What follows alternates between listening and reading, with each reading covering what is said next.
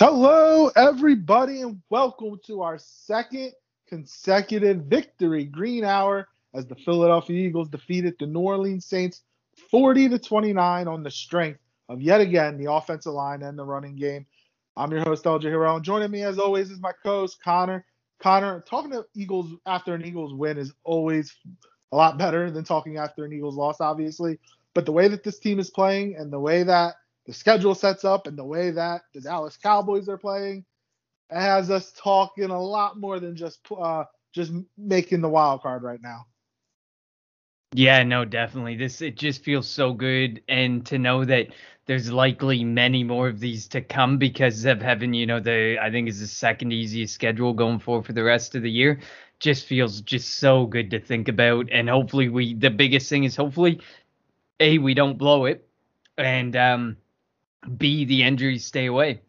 The injuries took Davion Taylor from us, and they've throughout the weeks have made us kind of nervous. You know, Dallas Goedert concussion protocol last week, Darius Slay concussion protocol this week. Looks like Slay's gonna play. Goedert did play, so hopefully, you know, hopefully those injury scares just stay scares or just kind of go away altogether. But I mean, the score last week was. uh definitely closer than it depicted because that garbage time helped them get to the 29 well, points. the fourth, the but, fourth quarter in general, when when Nick Sirianni obviously admitted that he uh, he he kind of shouldn't have gotten conservative, which is true. Once you go conservative, once you go prevent defense, you know, on the defensive side of the ball, prevents you from winning. So, yeah, I agree exactly with what you're with with what you're saying. The while the score was closer than the game um, indicated, the Eagles can't continue to, to play like that uh, going forward. And as you were also mentioning, the injuries, Davion Taylor's been been all over the field, so that's going to hurt. But keep, keeping Slay, Slay is a man on a mission. Three touchdowns this year already. Um, he had the pick six last last week against the Saints and picking off Trevor Siemian, baiting him on the throw. He is going to be vital for the team going forward, going up against the likes of Kenny Kenny Golladay, Darius Slayton, um, you know, Corey Davis, and then you know, with, with Washington, you know, Terry McLaurin. So it's definitely key to keep him healthy and keep him um, on the field when the Eagles are on defense. Absolutely. But before we dive too far into it, let's make sure to shout out, of course, our partners over at the Fight Philly Fight Network, fightphillyfightnetwork.com, um, and at FPF Network on Twitter is where you can find all the content. Um, they have their own pod, their podcast going. We got the Kelly Green Hour there, my preview piece is there, and there's many other pieces that are being written almost on a daily basis over there. So check them out. And of course, our new sponsors, BetUS, uh, America's favorite sports book. Make sure you go over there, betus.com.pa, and make sure you tell them that the Kelly Green Hour sent you by using the promo code FPF Network. Definitely go out there, make some bets. Got a couple big college games today, uh, as it is rivalry Saturday uh, at the NCAA level. Uh, level, Michigan, Ohio State, Auburn, Alabama. Uh, Georgia, Georgia. So, I, I, should probably make sure to mention because I forgot to. You get 125 percent. Um, yeah, go out there and make match. some money. Yeah, and exactly. You bet so the, you get a, get a nice Eagles match. Giants game on Sunday. Like, go out there and, and make some money. Um, but yeah, there's some some big big games um, not only in the NFL but also at the cop uh, at the collegiate level. Uh, so definitely want to keep an eye out on some players the Eagles could select in the first round. Um, if you're going to take some defensive players, it doesn't hurt to look at Georgia's defense, pluck three guys. They could probably be starters from day one. But let's talk. Or before we talk Eagles Saints, also follow us on Twitter at Kelly Green Hour and wherever you're listening to us, please subscribe to the show. Also rate and review. Uh, let us know how we are doing. Connor, the Eagles won 40 to 29 last week, ran for 242 yards. They're the top running team in the NFL over the last five weeks. They've rushed for over 200 yards, I think three, three, three times, if I'm not mistaken, over that fi- uh, five week stretch. Um, it all started. It was pretty much going to start in that Raiders game before Miles Sanders got hurt, but in that Lion game, the Eagles pretty much they found their identity. They they said that they're going to be a running team, and regardless of how owner Jeffrey Lurie and and GM Howie Roseman feel that's the identity of this team. The Philadelphia Eagles are a running football team. They're built like that. The quarterback, the offensive line, the stable of weapons they have at the running back position. Um, you know, yeah, they have DeVonta Smith, who's certainly who's who is a legit number one stud star. He's going to be a star receiver in the National Football League. But when when you can get yards, get points, matriculate the ball down the field on the ground, you do that. You do not allow you you know you just because the opposing defense is maybe missing a, a, a couple of secondary players, you don't let that change your game plan. And the Philadelphia Eagles have been perfect with their game plan of riding Jordan Mailata, Landon Dickerson, Jason Kelce, Jack, Jack Driscoll, and Lane Johnson to victory. And that's exactly what they've done over the over the last, you know, winning what have they won? Three of their last four games. Uh, that's exactly what the Eagles have done. Yeah, for sure. And I mean, the only bad thing that kind of came out of that game that we failed to mention when we talked Davion Taylor, Jordan Howard is also out, That's which true. definitely hurts. I think that the running offense can still be effective without him. You may have to lean on Miles Sanders a bit more. Obviously, we're gonna have to lean on Boston Scott more. Kenneth Gainwell's kind of moved to the very back seat um, in that running back room. And I mean, to be frank about him though, when playing, he's been ineffective as a runner. He just hasn't been as effective as what we thought he could have been, where he's been way more effective in the passing game. So it looks like you'll probably get more we'll get more of a healthy dose of Miles Sanders and Boston Scott, hopefully more towards the Miles Sanders, you know, 20 plus carries. Um, rather than you know a, a split between Scott and Sanders, it's more prominent than that. But um, yeah, you hit it on the head though. Like there's a lot of talk about this offensive line, and I think that it, if any team, say we were to move on from Jalen Hurts, if any team were to take on Jalen Hurts, you would have to build an offense that relied largely on the run. This is the Baltimore Ravens offense.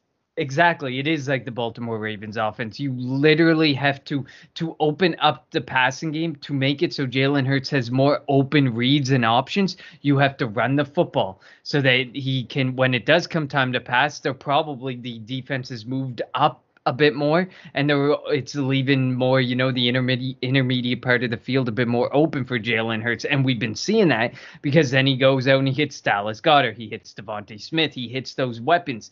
It's a shame we haven't seen more. I would love to see more from Quez Watkins. Um Jalen Reagor's pretty much a, a, failure at this point because he we can't get anything every out of that guy. He, every time he touches the ball, something bad happens. I don't want him returning kicks anymore or punts. I just don't yeah, want to see him back there it's anymore. so frustrating. Um, but I mean, are people taking it a little harder on him than they should potentially? But I mean, you got first round draft capital on top of your head. You better be able to live up to some of those expectations.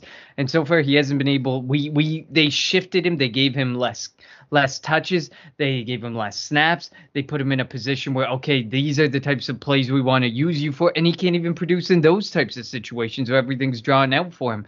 Well, Um, so before before you continue, the one thing I kind of want to see now. Do you remember in the Detroit game before he got hurt, he was running the ball and he was successful with that. Maybe with Jordan Mhm. Howard out, you know, even if he even if he is the you know, the third go to in the backfield, you do something like that. Put him in the backfield and let him try to make plays out of the backfield. Agreed. You definitely could do that. It's a shame that that may be where we have to revert him to as a weapon on this team. But you got to do whatever's going to make each player effective. And if that's the only way we're going to get anything out of Jalen Reagor, the first round draft capital probably speaks in a way that you're kind of stuck with him because at this point he's probably not even worth like a sixth rounder. Like nobody's really going to look at Jalen Reagor and say let's trade for him. Although I know like you know there's some articles out there hypothetically throwing out J- Jalen Reagor trades, but like you'd have to be it would have to be Jalen Reagor and what for what because no one's just going to take Jalen Reagor on.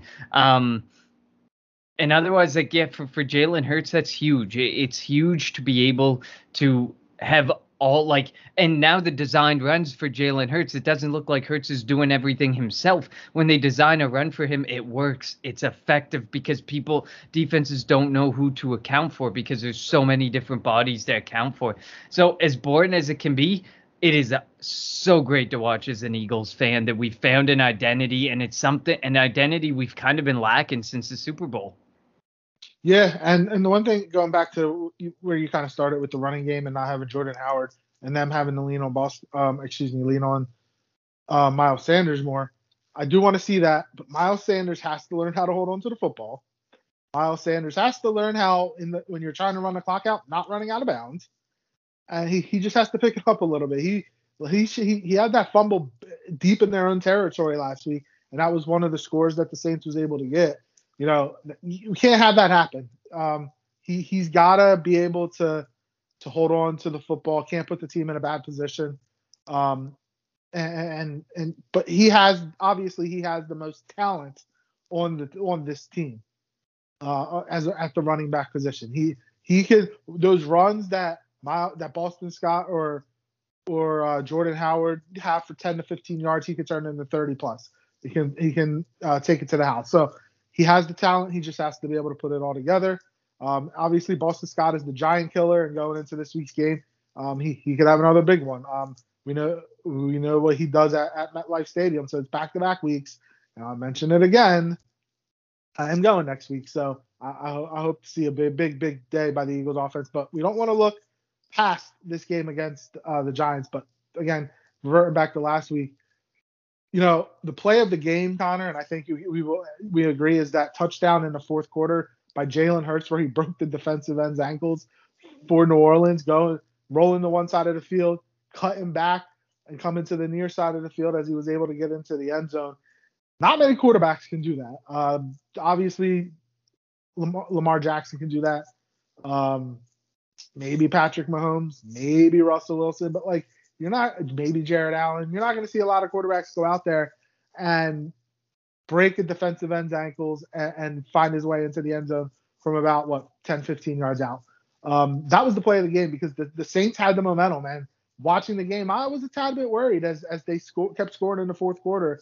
Trautman and um, you know had that third quarter touchdown, and then I think it was Callaway had a fourth quarter touchdown um, where he beat Rodney McLeod.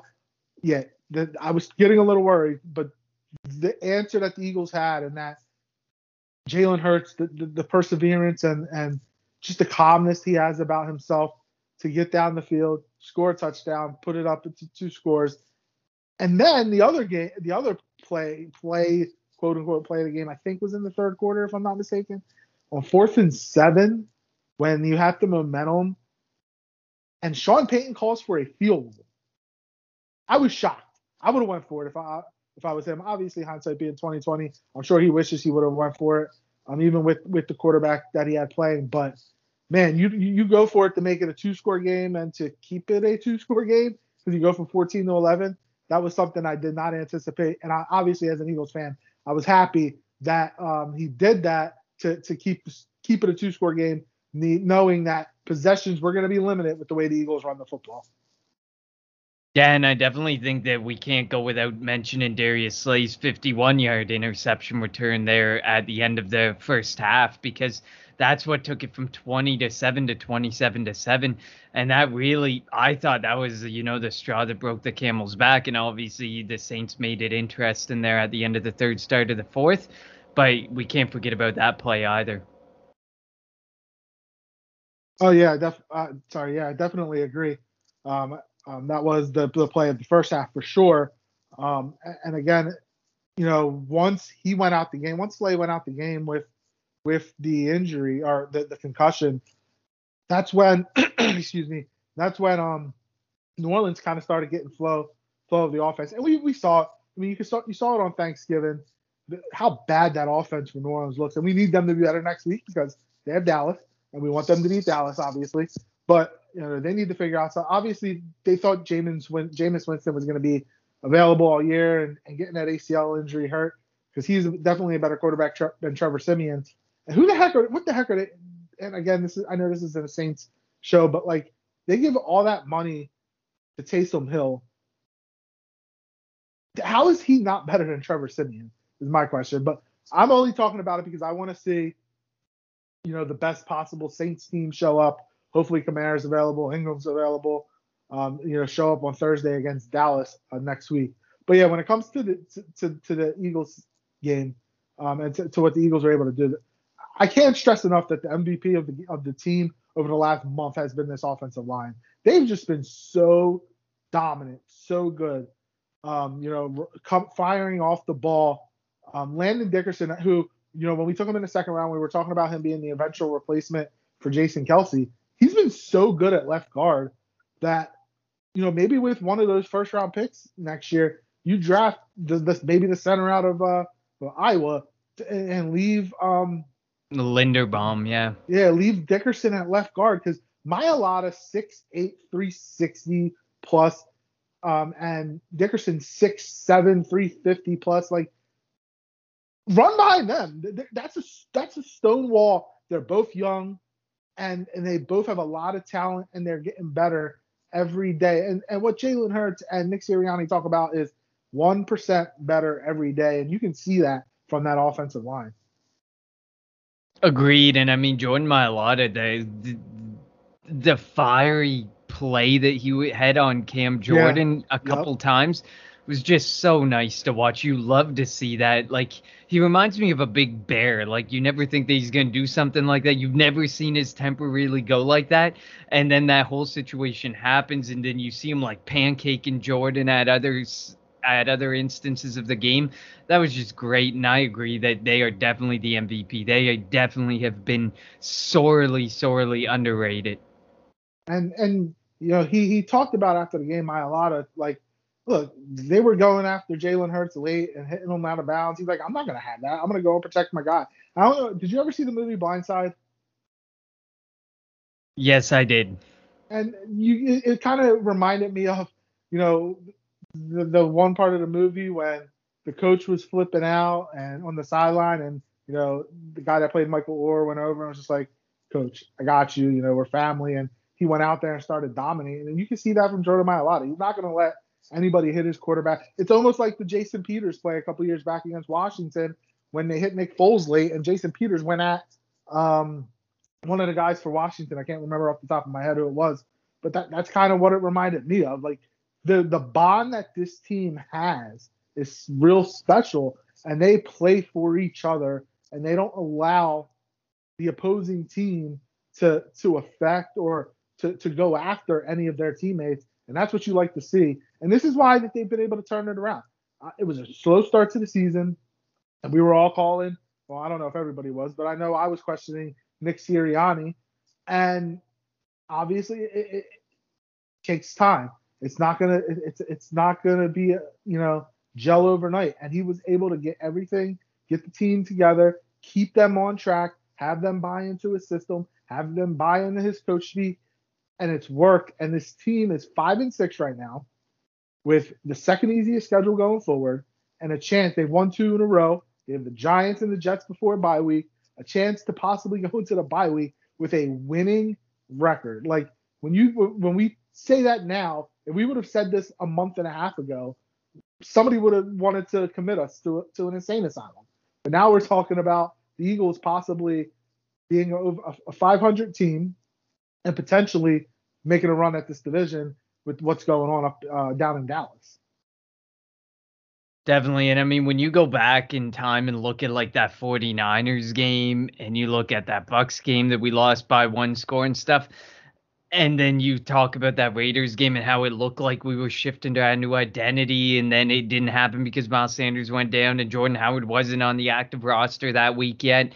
Like you think back to those games, like we could be so much better of a team, but like you said, it took time. It took time to build the identity, to find the identity, to figure out the playbook, to figure out, you know, Sirianni to figure out play calling for Jalen Hurts and building an offense around Jalen Hurts and building an offense in general. And I think that people were so impatient. And I was one of those guys. We were on a few episodes where I was like, he's not going to be fired after one year. You got to give him more time. We have to be patient. We're building an identity. We're building a culture. We're building everything pretty much from the ground up. And you expect to do that again next year. And now here we are with I, we're unapologetically getting so much better, and there's some so many different aspects of the, this team that you can really get behind. You can get behind that secondary. Obviously, Darius Slay, the driving force behind that secondary, and you might just be an individual piece or two away, maybe a safety, maybe a cornerback, another cornerback away from really being a top flight, you know, lock it down secondary. I mean Steven Nelson got a lot better as the seasons progressed, but I haven't been in love with Steven Nelson. But we could be, you know, that draft pick away. We could be that free agent away uh, in that secondary from being even better than what we are this year. And this secondary is one of the best secondaries that we've been able to sit back and watch in a little while. And that largely is behind exactly Darius Slay. It has very little to do with the safeties and almost everything to do with the cornerbacks, Darius Slay and Avonte Maddox. It's been incredible to watch. And, you know, Jonathan Gannon deserves a lot of of credit for changing his play calling, for excuse me, for playing to the strengths of of his players. We know that Darius Slay can, likes to play up and play man, and he's allowed him to do that. He's been shadowing the team, the opposing, the opponent's top receiver. All that comes in handy for the, you know, to, to help the defense. And you got to give the defensive line a little bit of credit too. Davis started getting after the quarterback a little more, and Gannon has started calling blitzes a little bit more. All that helps helps the defense as a whole play a lot better. And when when you see when Gannon calls a blitz and he sees it successful, he's not going to shy away from it. He'll continue to call call it, you know, periodically throughout the game. So you're not playing just that one-dimensional type of defense where you're you're you're playing, you know, two shell and uh, uh, leaving the middle of the field wide open. So that is, you know, where the coaches deserve a lot of credit of making changes and realizing they need to make adjustments. Agreed, definitely. I mean, like when when you look at it, it's not even that you needed to bring it a lot more often.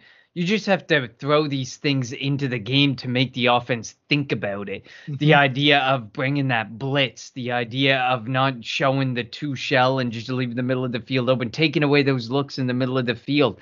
You know, like it's just mixing up your looks like like we've seen on the offensive side of the ball with the running game, how much that changes how defense have to defenses have to look at us.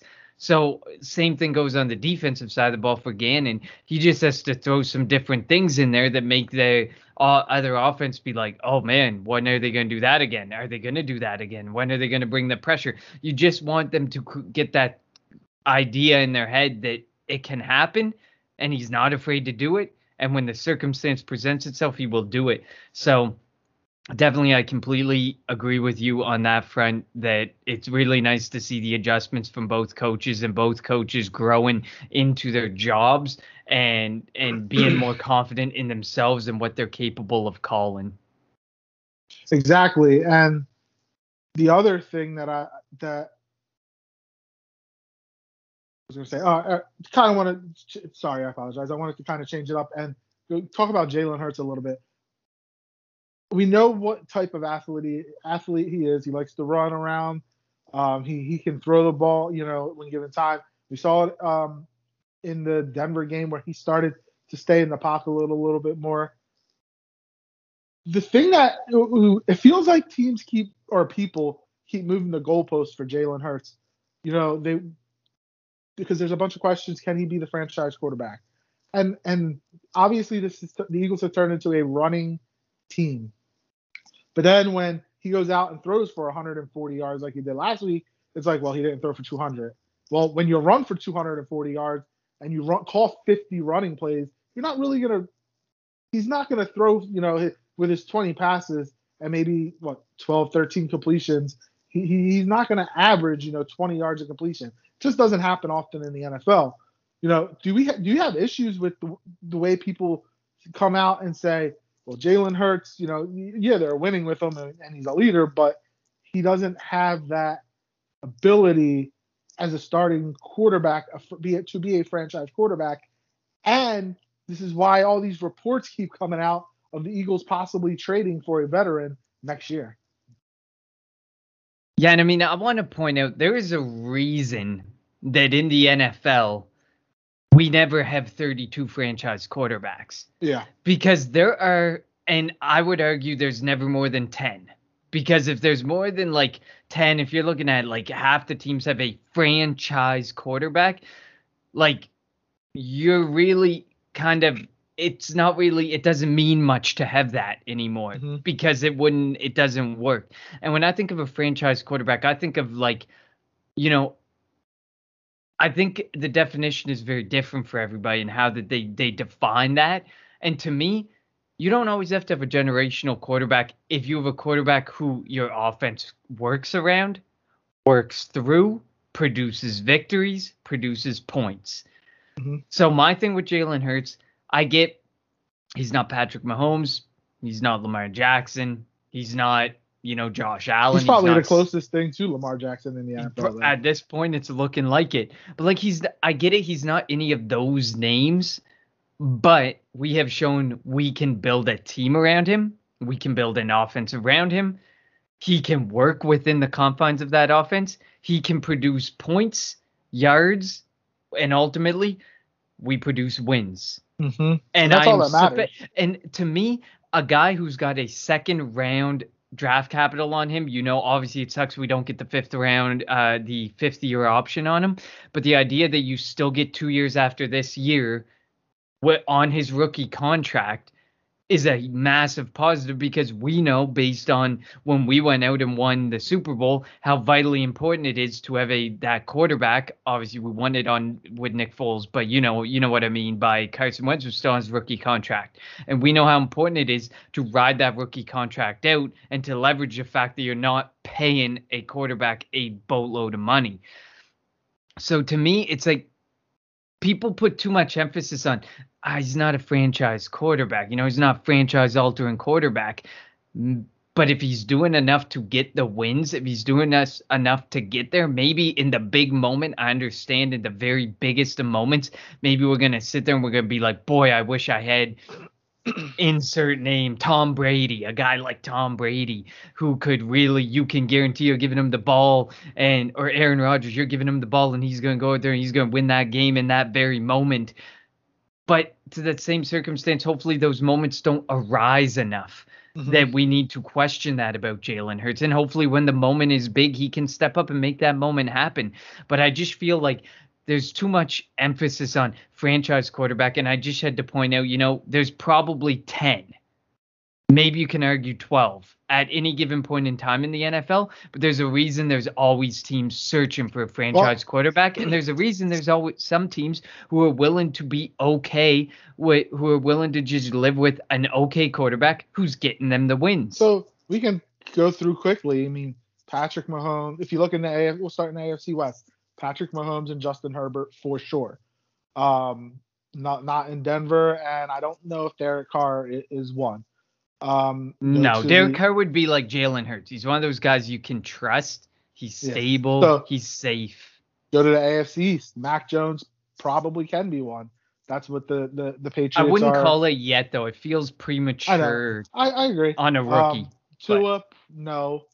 Mm-mm. Um, Josh Allen, Sadly. yes. Yep. Um, and the Jets, Zach Wilson, no. Um, not right now anyway. uh, Definitely not. Not prepared Um, for that. No. AFC, the AFC North.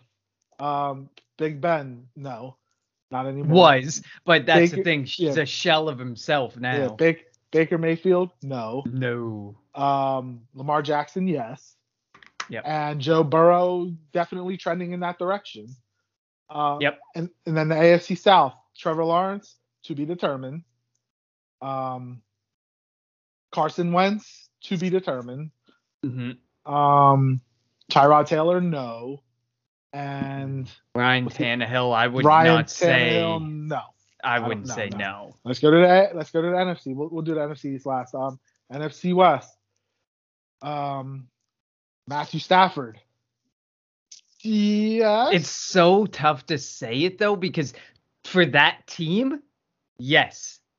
For any other team who might be rebuilding or who doesn't, you know, have these aspirations, maybe not, you know? We saw what he was doing in Detroit. I understand the weapons and stuff there, but I find it so hard to put him in there. He'd be like that fringe. Like if if we're saying there's the cutoff's 10, but there's arguably 12, he'd be that 11 or 12th, I think. yeah. Um, uh, Jimmy Garoppolo, no, but they also have Trey Lance, who they hope can be. To be um, determined, in, yep. in San Francisco. Um, losing track of the team. What am I? I did I did the Ram. Um, Kyler Murray, yes, and Yep. Russell Wilson, yes. Uh, Yes, just a, it's, just a matter of will it be with the Seahawks? Yeah, it's a tough one. That's a tough. Uh, that, that one's starting to look a lot like the Stafford situation. yeah. So let's go to the N- um the NFC South. Who's in the NFC South? Tampa Bay, Tom Brady. Even if he's 100 years old. Still, Yeah. um, Matt Ryan, not anymore. Um, Sam Darnold, hell no, or Cam Newton, no. Um, and who's the other NFC uh, South team that I'm missing? Saints. Uh, Saints. They definitely no, don't Yeah, they don't it. have one. We don't. It doesn't even matter who who, who you talk about. Um, let's go to the NFC North. Um, Aaron Rodgers, yes. Just a matter of will it be with Green Bay? Um, Kirk Cousins, no. By the way, Kirk Cousins has like 20 plus touchdowns and two interceptions, and you don't hear nothing about him. He that's just because he's Kirk Cousins, pretty much. But yeah, pretty much. I don't think he is the um Jared Goff, hell no. And Mhm. ju- they the Chicago hopes Justin Fields. Yeah, is- to be is- determined majorly Yeah, on that front. He's definitely a to be determined. Let's go to the NFC. East. Dak Prescott, probably. They pray him Prob- like it. But Probably, yeah. he's I, I would say I would say yes, lost. but they, they the last two games, they've paid him money to win those games and they've lost. So Mm-hmm. that's where it's the the to uh, to the to be determined for for him still. Taylor Heinicke, no. Um, they'll be drafting a quarterback this year. Daniel Jones, no. no. Yeah, they hope so, but he he's awful. And and then obviously Jalen Hurts Jalen Hurts. to be determined. Like Which, going, by my count, that's nine. So So- nine without Stafford, like that's nine without the ones that we said were fringe. So we could say like eleven. Yeah, exactly. So a, a bunch of questions for the quarterback. Like there are a bunch of young young quarterbacks out there, and like that's that's good for for the for the league, obviously as, as they go into the future. But they, there still needs to be more. A lot of teams have questions, and when you look at this this crop of quarterbacks coming out in the draft this year, yeah, that's not good. It's not a good cro- crop. Like Kenny Pickett's probably the best, and that he's not that good. Um, there was hope that Spencer Rattler or Sam Howell and uh, Malik uh, Will like Malik Willis from Liberty. Like there was a lot of hope that they that these guys would step up, but yeah, it, it's tough. Um, and that's why there's always going to be reports surrounding the Philadelphia Eagles and possibly trading for a Russell Wilson, for an Aaron Rodgers, for Deshaun Watson. And, uh, and and those reports will continue until a the Eagles come out and commit to Jalen Hurts, or b one of those quarter or those three quarterbacks are moved to a different team, and then there's nothing else for the Eagles to do.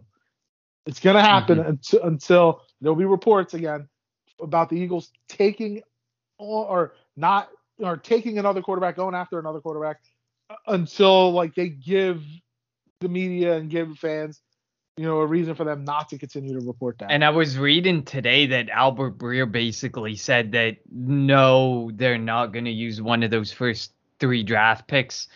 Uh, Because first I don't think any of those quarterbacks quarterback. coming out are worth it.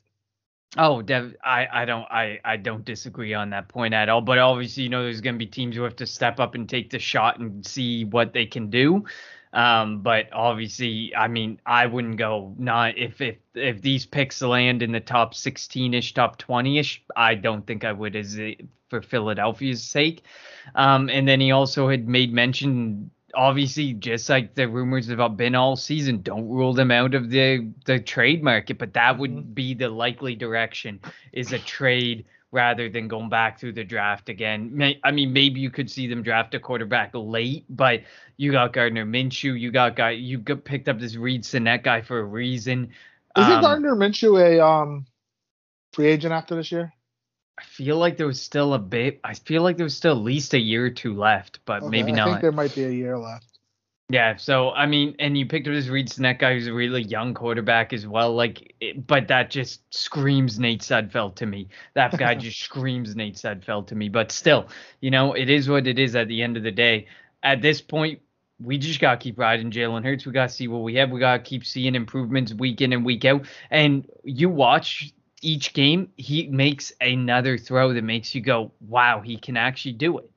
Wow, he has But he that also arm. but, He but then he also throw. then he also makes a throw where you're like God, another quarterback. made 100%. Throw. Hundred percent, and then you watch him break a guy's ankles, and you Mhm. say, "Damn, I can't, nah, I can't not have that guy on my team." So there's so much that he does that you love, and then there's so much that there's other things that show this is a guy in his second year. This is a Mhm. second year quarterback, and it doesn't matter. I know that people are like, people continue for some reason to do this countdown of game 14, game 15 of his career, game 16 of his career. At the end of the day, the guy's what, 24, 25 years old and in his second season, first full season as an NFL quarterback. Stop counting the days or the games Yeah, played and 15 realize the circumstance. Yeah, he only has 15 starts, not even a full. Even going back to the 16 game schedule, not even a full season's uh, worth of and starts. it's a new offense. That's the thing. Like, cut out those three, four games last season. There's no. I get we want to see progression from those games, which we definitely have, but cut those games out. Enough of this. The four games last year, that was a whole different offense, whole different situation, whole different circumstance. Look at this year. Focus on this year. Focus on his advancements in this offense because this is the offense that's going to be here next year with him. what will it take for fans, for media, for anybody? Obviously, the locker room loves Jalen Hurts. The locker room has bought into that to him as their leader. But what will it take for the outside world to stop putting the Eagles in with all these other rumors for another quarterback? I I want to say get into the playoffs, but I honestly think that if we got into the playoffs and were eliminated on wildcard weekend, that the rumors would just fuel again. I think nothing is going to actually make that happen, except for the uh, the fact that we get through the off season and nothing happens. That is Can- when so- people would buy in because they'd be like, okay, they passed on Aaron Rodgers, who's clearly leaving. They're passing on Russell Wilson, who's likely on his way out the door because that the Seahawks are a complete mess. Um, Mhm. They passed on drafting and have three first round picks. That I think would be the point when you Yeah. know So- when you get through that draft and you haven't made a trade and you invested all three first rounders. That's when people will buy in. So the Eagles are obviously winning right now with um, running the football. Can they win in a playoff running the football? Though this is a passing league, the NFL. They need, you know, and and you have to be able to throw the football. Can Jalen Hurts be that guy throwing the football if need be? I mean, Because I think that's the big question. to me, yeah, it, that's like yeah, it's a pass first league, and there's so much passing constantly happening. But I mean, look around, look at some of these teams and the way they're running the football now. Like it's like there's this like shift. Like, there's a reason why either you- Baltimore hasn't won a Super Bowl, even though J- J- uh, Mhm. Lamar Jackson has been really good. Mhm. I can, I can see it. Like I can see the debate, but I can also see the shift. Like look at I get I get the Cleveland Browns are very good and stuff, but look at the, some of these teams and where they're leaning on their running, their rushing attack to open things up. And maybe all you need to do is continue to do this. Who's? The defenses aren't shifting that much come playoff time, in my opinion. That you can't continue to do what you're doing eh, the only situation where it becomes you know really murky is you're looking at a team that is putting up points on every single drive and you're not be able to keep up because you're not able to produce every single drive because of the rushing attack versus being able to go to the air and hit that big play, you know? So I guess I can see it in that regard, but I don't see any reason why this offense can't continue to run and can't continue to succeed using the ground. So the, the one question coming into the year was, and this is the one we needed to get answered, is, is Jalen Hurts that guy? And our meter of yes and no has gone back and forth this entire year. Are we on the yes side for now? That Jalen Hurts is the fran- can be the franchise guy, and they don't need to, to waste draft capital into, into replacing him. Hundred percent. You got three first round picks. You got like twenty five million dollars potentially with all these new signings done and over with. You got about twenty five million dollars. You have an offense that's working with him in it. There's so much you have working in your direction and with Jalen Hurts at this point, and he's on his rookie contract. You've all this stuff It's working in your favor. It's a shame that Roseman and Lurie probably don't agree with the way they're winning games, even though they're winning games. Like we don't, You- we'll never know until the end of the year when they speak. Like, and it's even if they say anything, but obviously that J- Lurie wants them to throw the football, but right now the running game is what's keep is, is what's winning them games, and they should should continue with that. And we'll mm-hmm. see. And obviously we we talk about this Jalen Hurts franchise QB meter uh, either in the S position or the no position, and right now it's in the S position. And with the way the schedule is set up, it can continue in that yes position. But if the next two games against the Giants and Jets, he doesn't play well, and and they don't win those games, we know where it will be, and the conversation will continue around the quarterback position. Definitely. I, I agree. I think in Philadelphia, it wouldn't feel right if there wasn't always a conversation about the quarterback position and looking towards the future of the quarterback position, even if we have that guy. I mean, we thought yeah. there was thoughts that we had that guy in Carson Wentz, and the conversations never stopped. Uh, I think that was more due in part. He looks real good in Indy. It helps when you have Jonathan. Looking Taylor, better. Though. Jonathan yeah, Taylor is good. I, there's another team talk about a rushing attack, but they can go to the air and make things happen as well. But yeah, with those receivers and that defense is really good. All right. So before we get to talking about the Eagles Giants matchup, let's move on to our unheralded player of the week in the NFL. Connor, who you got? You go first. I go first. Yeah. I got my guy. I, I had my guy at the tip of my tongue. But yes, um, I am going with crap, where's he at? Oh yeah. Um, I'm going in their victory over the Tennessee Titans. I'm going with a defensive player. Desmond King had seven tackles, two interceptions. Um, as the Texans on the road defeated the Tennessee Titans 22 to 13. Yes, the Titans didn't don't have Julio Jones, Derrick Henry. Um, they have a banged up AJ Brown, who is unfortunately not playing this week, and I have him in fantasy, so that's why it's unfortunate. But you got to give that team credit. They're still battling for for head coach David Culley, and Tyrod Taylor had two rushing touchdowns, only passed the ball for 107 yards, but still able to come away with the victory for the Tennessee Titans. I'm going Desmond King on the defensive side of the ball for the Houston Texans. I'm going a really ugly one, and it's likely the only time you're ever going to hear his name said for this purpose. I'm going Tyler Huntley because that was Baltimore. a big game for the Baltimore Ravens to win because the AFC, especially the AFC North, is very, very crowded. It's a it's a division that literally could sway in any direction at this point between, you know, the pretty much all the teams are still in it at this point. Although mm-hmm. you know the Ravens are starting to run away, and they needed this win against the Chicago Bears. And at the time, like I was watching football morning, they they kept showing the video of Lamar Jackson walking in, not looking anything like a a quarterback who's going to be playing football that day. He looked really sick and really just no, like not going. So Tyler Huntley pretty much found out that literally right then and there in the moment that he was going to be playing. And he went out there and they did what they had to do. They got the win. Um, he threw he went 26 for 36 219 yards. He did throw an interception um, seven carries for 40 yards.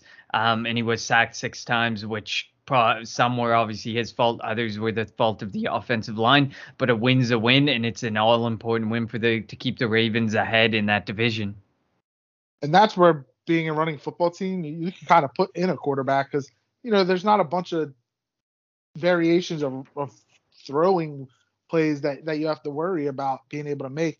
And you can hand the ball off to Freeman and uh, Murray, and he can also run the ball. He's he's very. That's where having a backup quarterback that's similar to your starting quarterback is key, and and Baltimore has that right. Well, having Huntley behind uh, Lamar Jackson. All right.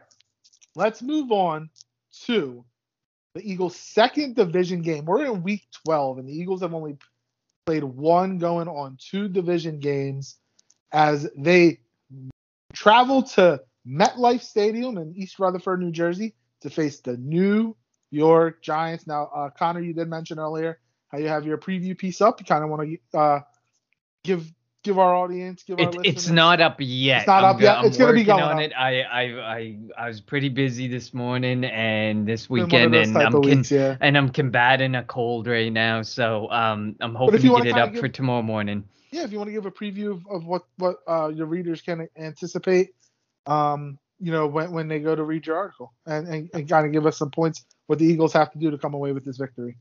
Hundred percent. I mean, I think you know, it's such a hard piece to write because the Giants are so bad. Like you're trying to not be unbiased. You're trying to find, you know, the happy medium between. Well, they do have three wins. Let's look back at the wins, and but the circumstance in New York is just so dire at this point. They need a complete overhaul from the very top all the way down right to your your franchise quarterback because Daniel Jones is not the answer for them for the future. Um, Dave Gettleman is not the answer in the front office. Judge could be the answer at coach, but if you're going to overhaul quarterback and you're going to overhaul the manager, you might as well overhaul the coach as well and just do a whole. Before, before you continue, as an Eagles fan, I want them all to stay. I wish I- I- Jason Garrett was the agreed. OC. I wish Jason Garrett was the OC this weekend.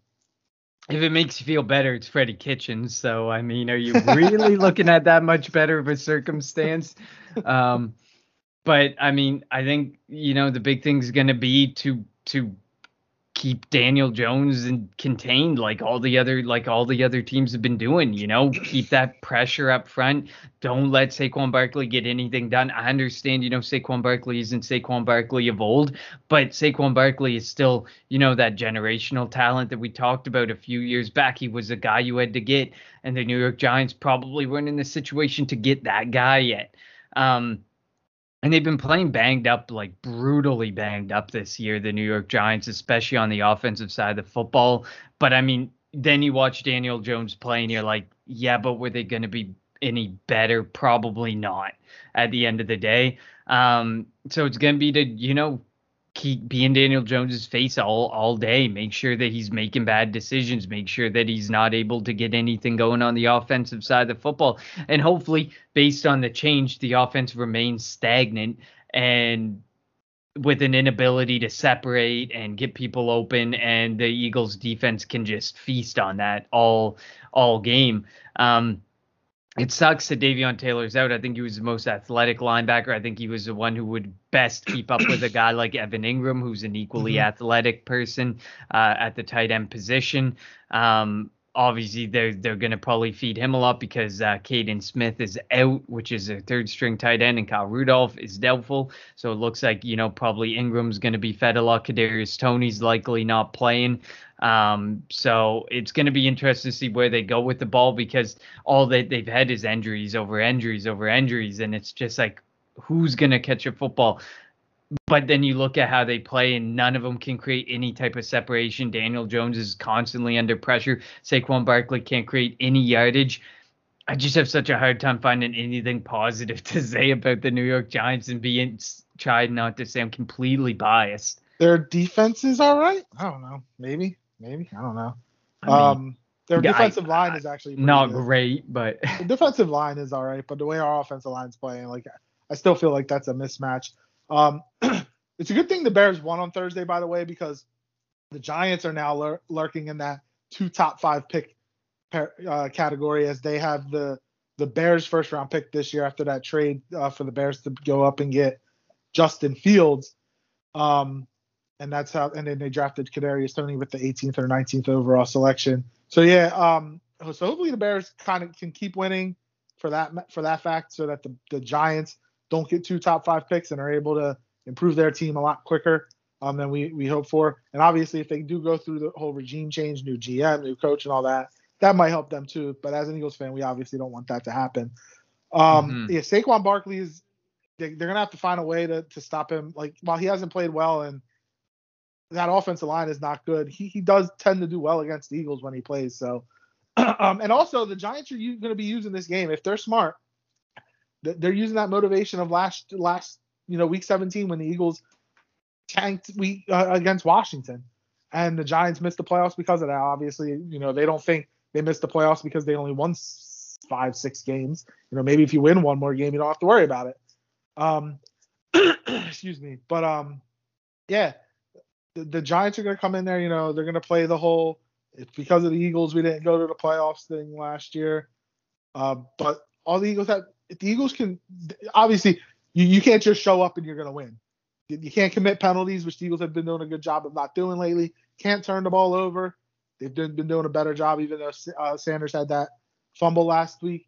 Um, and you know, got to convert third downs. And if the Eagles continue that, this is a game that shouldn't be close. Obviously, a division game, always tough, but the Eagles have the better team at this point in time in the season. Absolutely. I mean, like you you did say like they are like they're 189 points for, which is really low, but their points against is 246. So I guess we could kind of compliment the uh, defensive side of the ball a little bit. we can, I guess. 246 um, points allowed is best in the division. So yeah, um, the, the Dex, Dexter Lawrence up front is good. Leonard Williams up front is good. Um, hey, they had an offensive lineman catch a touchdown last week. Yep. Andrew, Andrew Thomas, Thomas better be better because he hasn't been living up to the draft capital they put into yeah, him. Yeah, just he just came off of the uh, off the IR, comes in and, and catches a touchdown against Tampa Bay. Um, yeah, I mean, it, it, it's one of those games. Like obviously, and they have weapons on the outside. Kenny Golladay, I don't know why he would have wanted to go to the Giants in the first place, but like if he wanted to win, that's not the team I would have went to. But he's a good receiver. I'm, I'm looking forward to the and him and Darius Slay played together with the Lions for a long time. Like I'm looking forward to that battle. Darius Slayton t- from the slot tends to do well against the Eagles, um, so they're gonna have to figure that out. Um, Evan Engram, if he does, if he doesn't drop, was it last year, the year before, he dropped that pass in Philly. Like the Giants would have got, they split last year, but would have gotten another win against the Eagles. Like they have, and Daniel Jones had that long run before he tripped himself up on what the 10 yard line. Um, so they have weapons. They're able to move the football. The Eagles just have to come in and play their game, not do any ding dong. Blitz Daniel Jones. He will throw you the football. Darius Slay could potentially get another touchdown this week. That's what the Eagles have to do. They cannot go in there and just think by showing up they're going to win the game. Hundred percent. I couldn't agree more. Just stick to don't don't overestimate, don't underestimate, don't be conservative. Just play your game, play the game that you know that you can win with, and that's the game that we've seen the last two in a row where they where we're now going for a third win in a row. Yeah, and if that win gets you, so the Eagles are one and a half. excuse me, the Eagles are two games out of the division lead right now because Dallas is seven and four. The Eagles are five and six. If you win, you go to six and six, and you're a game and a half out with nothing but division games besides the Jets in front of you. And that week 18 game could could be huge. Uh, that first Sunday in January in Philly between the Eagles and the Cowboys. Absolutely, I would love to see it be such a big game too, because oh man, it would make last, it so exciting. The last big game between Eagles and Dallas on the last week of the regular season that mattered was in 2008 when the Eagles won 44 to six. I was at that game. It was so much fun. Um, I would love for another one like that. All right, what's your prediction for the game, Connor?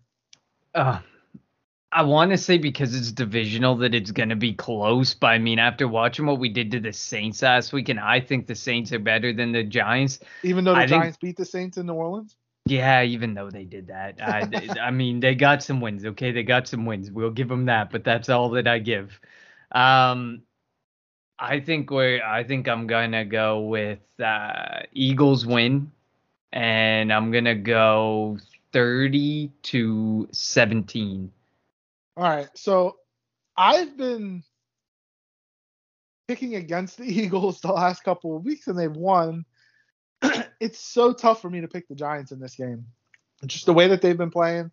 Um, and the way the Eagles have been playing, it, it just seems too easy. Like the Eagles are going to win this game. My only thing is